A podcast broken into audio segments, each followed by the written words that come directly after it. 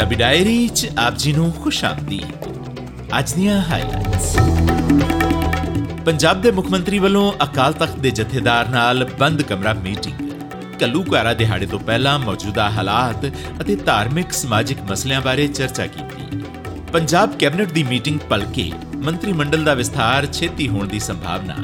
ਸੰਗਰੂਰ ਲੋਕ ਸਭਾ ਜ਼ਿਮਨੀ ਚੋਣ ਵਾਸਤੇ ਸਾਰੀਆਂ ਪ੍ਰਮੁੱਖ ਸਿਆਸੀ ਪਾਰਟੀਆਂ ਨੇ ਉਮੀਦਵਾਰ ਐਲਾਨੇ। ਮੂਸੇਵਾਲਾ ਕਤਲकांड ਮਾਮਲੇ 'ਚ ਲਾਰੈਂਸ ਬਿਸ਼ਨੋਈ ਨੇ ਹਥਿਆਰ ਸਪਲਾਈ ਕਰਨ ਵਾਲਿਆਂ ਦੇ ਨਾਮ ਦੱਸੇ ਤੇ ਭਾਜਪਾ ਵੱਲੋਂ ਪਾਰਟੀ ਤਰਜਮਾਨ ਨੂਪੁਰ ਸ਼ਰਮਾ ਮੁਅੱਤਲ। ਜੂਨ 1984 ਕੱਲੂਕਾਰਾ ਦਿਹਾੜੇ ਦੀ ਪੂਰਬਲੀ ਸ਼ਾਮ ਨੂੰ ਪੰਜਾਬ ਦੇ ਮੁੱਖ ਮੰਤਰੀ ਭਗਵੰਤ ਮਾਨ ਨੇ ਅਕਾਲ ਤਖਤ ਦੇ ਜਥੇਦਾਰ ਗਿਆਨੀ ਹਰਪ੍ਰੀਤ ਸਿੰਘ ਨਾਲ ਬੰਦ ਕਮਰਾ ਮੀਟਿੰਗ ਕੀਤੀ। ਮੁੱਖ ਮੰਤਰੀ ਦਫ਼ਤਰ ਵੱਲੋਂ ਜਾਰੀ ਬਿਆਨ ਮੁਤਾਬਕ ਮੁੱਖ ਮੰਤਰੀ ਨੇ ਜਥੇਦਾਰ ਨਾਲ ਮੌਜੂਦਾ ਹਾਲਾਤ ਬਾਰੇ ਗੱਲ ਕੀਤੀ ਅਤੇ ਸੂਬੇ ਨੂੰ ਦਰਪੇਸ਼ ਸਮਾਜਿਕ ਅਤੇ ਧਾਰਮਿਕ ਮਸਲਿਆਂ ਉੱਪਰ ਵਿਚਾਰ ਵਟਾਂਦਰਾ ਕੀਤਾ। ਉਹਨਾਂ ਸੂਬੇ ਨੂੰ ਤਰੱਕੀ ਦੀਆਂ ਲੀਹਾਂ ਤੇ ਪਾਉਣ ਲਈ ਨੌਜਵਾਨਾਂ ਦੀ ਸ਼ਮੂਲੀਅਤ ਵਾਲੇ ਮਸਲਿਆਂ ਬਾਰੇ ਵੀ ਚਰਚਾ ਕੀਤੀ। ਮੁੱਖ ਮੰਤਰੀ ਨੇ ਸ਼੍ਰੀ ਹਰਮੰਦਰ ਸਾਹਿਬ ਵਿਖੇ ਮੱਥਾ ਵੀ ਟੇਕਿਆ ਅਤੇ ਸਰਬੱਤ ਦੇ ਭਲੇ ਸਣੇ ਸੂਬੇ ਨੂੰ ਮੋਰੀ ਸੂਬਾ ਬਣਾਉਣ ਦੀ ਅਰਦਾਸ ਵੀ ਕੀਤੀ। ਦਸਨਯੋਗ ਹੈ ਕਿ ਬੀਤੀ ਸ਼ਾਮ ਮੁੱਖ ਮੰਤਰੀ ਭਗਵੰਤ ਮਾਨ ਅਚਨਚੇਤੀ ਸ਼੍ਰੀ ਹਰਮੰਦਰ ਸਾਹਿਬ ਮੱਥਾ ਟੇਕਣ ਪਹੁੰਚੇ। ਉਪਰੰਤ ਉਹਨਾਂ ਨੇ ਅਕਾਲ ਤਖਤ ਸਕੱਤਰੇਤ ਵਿੱਚ ਜਥੇਦਾਰ ਗਿਆਨੀ ਹਰਪ੍ਰੀਤ ਸਿੰਘ ਨਾਲ ਇੱਕ ਲੰਮੀ ਮੁਲਾਕਾਤ ਕੀਤੀ। ਲਗਭਗ 1 ਘੰਟੇ ਤੋਂ ਵੱਧ ਸਮਾਂ ਦੋਵੇਂ ਆਗੂ ਇਕੱਲੇ ਬੈਠੇ ਅਤੇ ਬੰਦ ਕਮਰਾ ਮੀਟਿੰਗ ਕੀਤੀ। ਮੁੱਖ ਮੰਤਰੀ ਨੇ ਲੰਗਰ ਵੀ ਛਕਿਆ। ਹਾਲਾਂਕਿ ਇਸ ਦੌਰਾਨ ਮੁੱਖ ਮੰਤਰੀ ਨੇ ਮੀਡੀਆ ਤੋਂ ਦੂਰੀ ਬਣਾ ਕੇ ਰੱਖੀ ਅਤੇ ਜਥੇਦਾਰ ਨਾਲ ਹੋਈ ਮੁਲਾਕਾਤ ਬਾਰੇ ਮੀਡੀਆ ਨਾਲ ਕੋਈ ਵੇਰਵੇ ਸਾਂਝੇ ਨਹੀਂ ਕੀਤੇ। ਉਧਰ ਜਥੇਦਾਰ ਗਿਆਨੀ ਹਰਪ੍ਰੀਤ ਸਿੰਘ ਨੇ ਵੀ ਮੀਡੀਆ ਕੋਲ ਇਸ ਮੁਲਾਕਾਤ ਬਾਬਤ ਕੋਈ ਖੁਲਾਸਾ ਨਹੀਂ ਕੀਤਾ। ਉੰਜ ਇਸ ਮੁਲਾਕਾਤ ਦੌਰਾਨ ਜਥੇਦਾਰ ਨੇ ਮੁੱਖ ਮੰਤਰੀ ਨੂੰ ਸ਼੍ਰੀ ਦਰਬਾਰ ਸਾਹਿਬ ਦਾ ਮਾਡਲ ਦੇ ਕੇ ਸਨਮਾਨਿਤ ਵੀ ਕੀਤਾ। ਜ਼ਿਕਰਯੋਗ ਹੈ ਕਿ ਪਿਛਲੇ ਹਫ਼ਤੇ ਸੂਬਾ ਸਰਕਾਰ ਨੇ ਜਥੇਦਾਰ ਦੇ ਸੁਰੱਖਿਆ ਕਰਮਚਾਰੀਆਂ ਵਿੱਚ ਕਟੌਤੀ ਕੀਤੀ ਸੀ। ਉਪਰੰਤ ਜਥੇਦਾਰ ਨੇ ਬਾਕੀ ਰਹਿ ਗਏ ਸੁਰੱਖਿਆ ਕਰਮਚਾਰੀ ਵੀ ਵਾਪਸ ਭੇਜ ਦਿੱਤੇ ਸਨ। ਹਾਲਾਂਕਿ ਸਰਕਾਰ ਨੇ ਮੂਸੇਵਾਲਾ ਕਤਲकांड ਤੋਂ ਬਾਅਦ ਮੁੜ ਤੋਂ ਸੁਰੱਖਿਆ ਬਹਾਲ ਕਰ ਦਿੱਤੀ ਸੀ, ਪਰ ਜਥੇਦਾਰ ਨੇ ਸੁਰੱਖਿਆ ਲੈਣ ਤੋਂ ਇਨਕਾਰ ਕਰ ਦਿੱਤਾ ਸੀ। ਇਸ ਉਪਰੰਤ ਜਥੇਦਾਰ ਨੇ ਕੇਂਦਰ ਸਰਕਾਰ ਵੱਲੋਂ Z ਸ਼੍ਰੇਣੀ ਦੀ ਸੁਰੱਖਿਆ ਦੇਣ ਦੀ ਪੇਸ਼ਕਸ਼ ਤੋਂ ਵੀ ਇਨਕਾਰ ਕਰ ਦਿੱਤਾ ਸੀ। ਇਸ ਸਾਰੇ ਘਟਨਾਕ੍ਰਮ ਉਪਰੰਤ ਹੁਣ ਕੇਂਦਰੀ ਨੀਮ ਫੌਜੀ ਬਲ ਸੀਆਰਪੀਐਫ ਦੇ 5 ਜਵਾਨ ਅਤੇ ਪੰਜਾਬ ਪੁਲਿਸ ਦੇ 6 ਜਵਾਨ ਅਕਾਲ ਤਖਤ ਦੇ ਜਥੇਦਾਰ ਦੀ ਸੁਰੱਖਿਆ ਵਾਸਤੇ ਅੰਮ੍ਰਿਤਸਰ ਪਹੁੰਚੇ ਹਨ। ਇਹ ਸੁਰੱਖਿਆ ਕਰਮੀ ਅੰਮ੍ਰਿਤਸਰ 'ਚ ਅਕਾਲ ਤਖਤ ਦੇ ਸਕੱਤਰੇਤ ਅਤੇ ਜਥੇਦਾਰ ਦੀ ਰਿਹਾਇਸ਼ ਦੇ ਨੇੜੇ ਤਾਇਨਾਤ ਹਨ। ਮੀਟਿੰਗ ਬੜੀ ਕੁਆਰਡੀਅਲ ਰਹੀ ਹੈ ਜੀ। ਕੋਈ ਮੁੱਦਾ ਨਹੀਂ ਪਤਾ ਲੱਗ ਸਕਿਆ ਅਜੇ। ਵਨ ਟੂ ਵਨ ਮੀਟਿੰਗ ਹੋਈ ਆ। ਬਹੁਤ ਵਧੀਆ ਚੰਗੀ ਮੀਟਿੰਗ ਹੋਈ ਹੈ। ਮਾਹੌਲ ਚੰਗਾ ਸੀਗਾ ਜੀ ਬਹੁਤ ਚੰਗਾ ਸੀਗਾ। ਕੋਈ ਪੰਥਕ ਵਿਚਾਰਾਂ ਕੋਈ ਸਿੱਖੀ ਦੀਆਂ ਵਿਚਾਰਾਂ ਹੋਈਆਂ ਹੋਣਗੀਆਂ। ਲੇਕਿਨ ਅਸੀਂ ਇਹ ਕਹਿ ਸਕਦੇ ਹਾਂ ਬੜੀ ਕੁਆਰਡੀਅਲ ਮੀਟਿੰਗ ਸੀ ਇਸ ਦਰਮਿਆਨ ਮੂਸੇਵਾਲਾ ਕਤਲकांड ਦੀ ਜ਼ਿੰਮੇਵਾਰੀ ਲੈਣ ਵਾਲੇ ਗੈਂਗਸਟਰ ਲਾਰੈਂਸ ਬਿਸ਼ਨੋਈ ਨੇ ਹਥਿਆਰਾਂ ਦੀ ਸਪਲਾਈ ਕਰਨ ਵਾਲਿਆਂ ਦੇ ਨਾਮ ਅਤੇ ਟਿਕਾਣਿਆਂ ਬਾਰੇ ਖੁਲਾਸਾ ਕੀਤਾ ਹੈ ਜੋ ਪੰਜਾਬ, ਹਰਿਆਣਾ, ਉੱਤਰਾਖੰਡ ਅਤੇ ਰਾਜਸਥਾਨ ਆਧਾਰਿਤ ਹਨ। ਪੁਲਿਸ ਨੂੰ ਸ਼ੱਕ ਹੈ ਕਿ ਹਥਿਆਰ ਸਪਲਾਈ ਕਰਨ ਵਾਲਿਆਂ ਨੇ ਹੀ ਸਿੱਧੂ ਮੂਸੇਵਾਲਾ ਦੇ ਕਾਤਲਾਂ ਦੀ ਸਹਾਇਤਾ ਕੀਤੀ ਹੈ।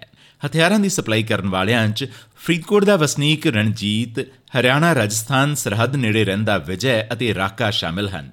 ਲਾਰੈਂਸ ਬਿਸ਼ਨੋਈ ਨੇ ਇਹ ਵੀ ਖੁਲਾਸਾ ਕੀਤਾ ਹੈ ਕਿ ਪੰਜਾਬੀ ਗਾਇਕ ਸਿੱਧੂ ਮੂਸੇਵਾਲੇ ਦੇ ਕਤਲ ਦੀ ਸਾਜ਼ਿਸ਼ ਕੈਨੇਡਾ ਸਥਿਤ ਗੈਂਗਸਟਰ ਗੋਲਡੀ ਬਰਾੜ ਨੇ ਘੜੀ ਸੀ।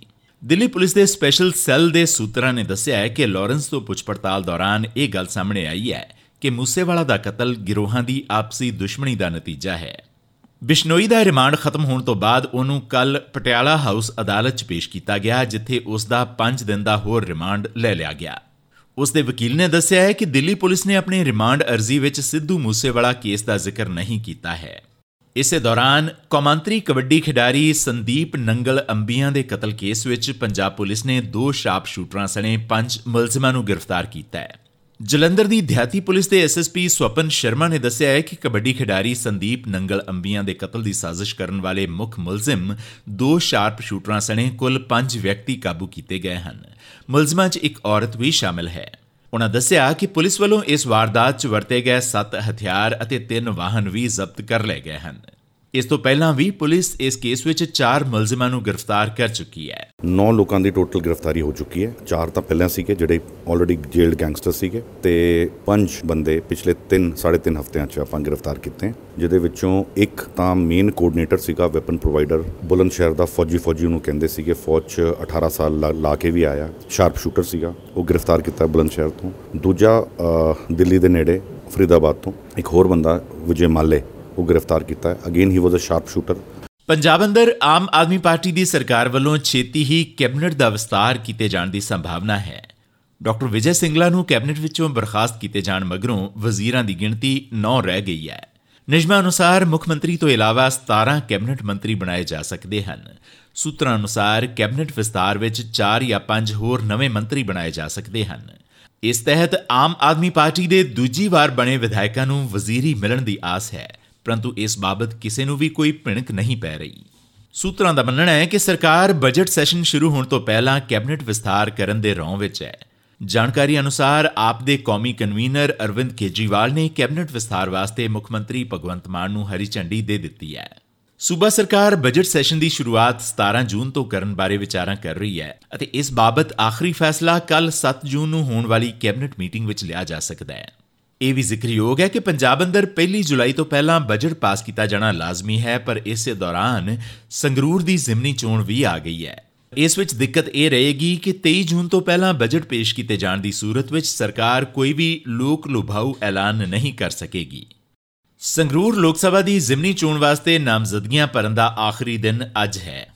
ਪੰਜਾਬ ਦੀਆਂ ਪ੍ਰਮੁੱਖ ਸਿਆਸੀ ਧਿਰਾਂ ਵੱਲੋਂ ਉਮੀਦਵਾਰਾਂ ਦਾ ਐਲਾਨ ਕਰ ਦਿੱਤਾ ਗਿਆ ਹੈ। ਭਾਜਪਾ ਨੇ ਸਾਬਕਾ ਵਿਧਾਇਕ ਕੇਵਲ ਸਿੰਘ ਢਿੱਲੋਂ ਨੂੰ ਉਮੀਦਵਾਰ ਐਲਾਨਿਆ ਹੈ।